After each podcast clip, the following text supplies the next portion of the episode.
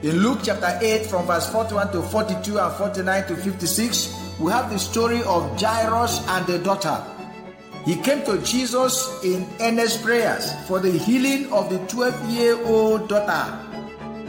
Jesus answered his prayers and was going home with him when a very powerful, faithful woman intercepted them on the way and delayed him. But that's where the battle began.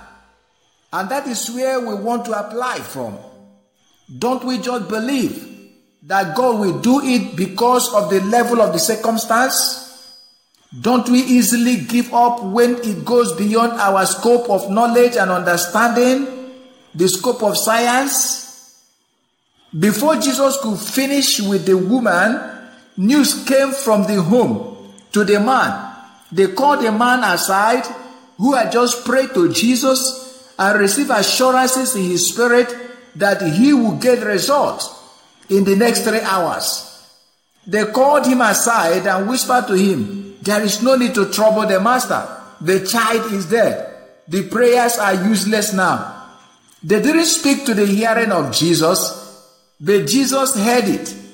The messengers, not of Satan, but of facts, spoke to the heart of the man. They spoke fact to the man.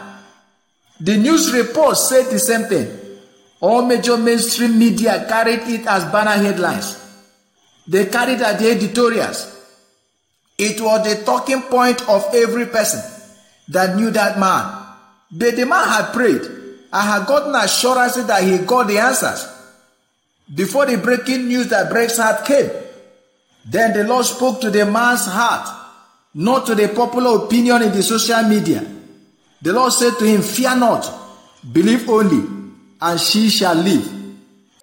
Hallelujah. There is an answer beyond the breaking you that break the heart. I love that. There is an answer that is beyond the scope of science, and you have that with you. Hallelujah.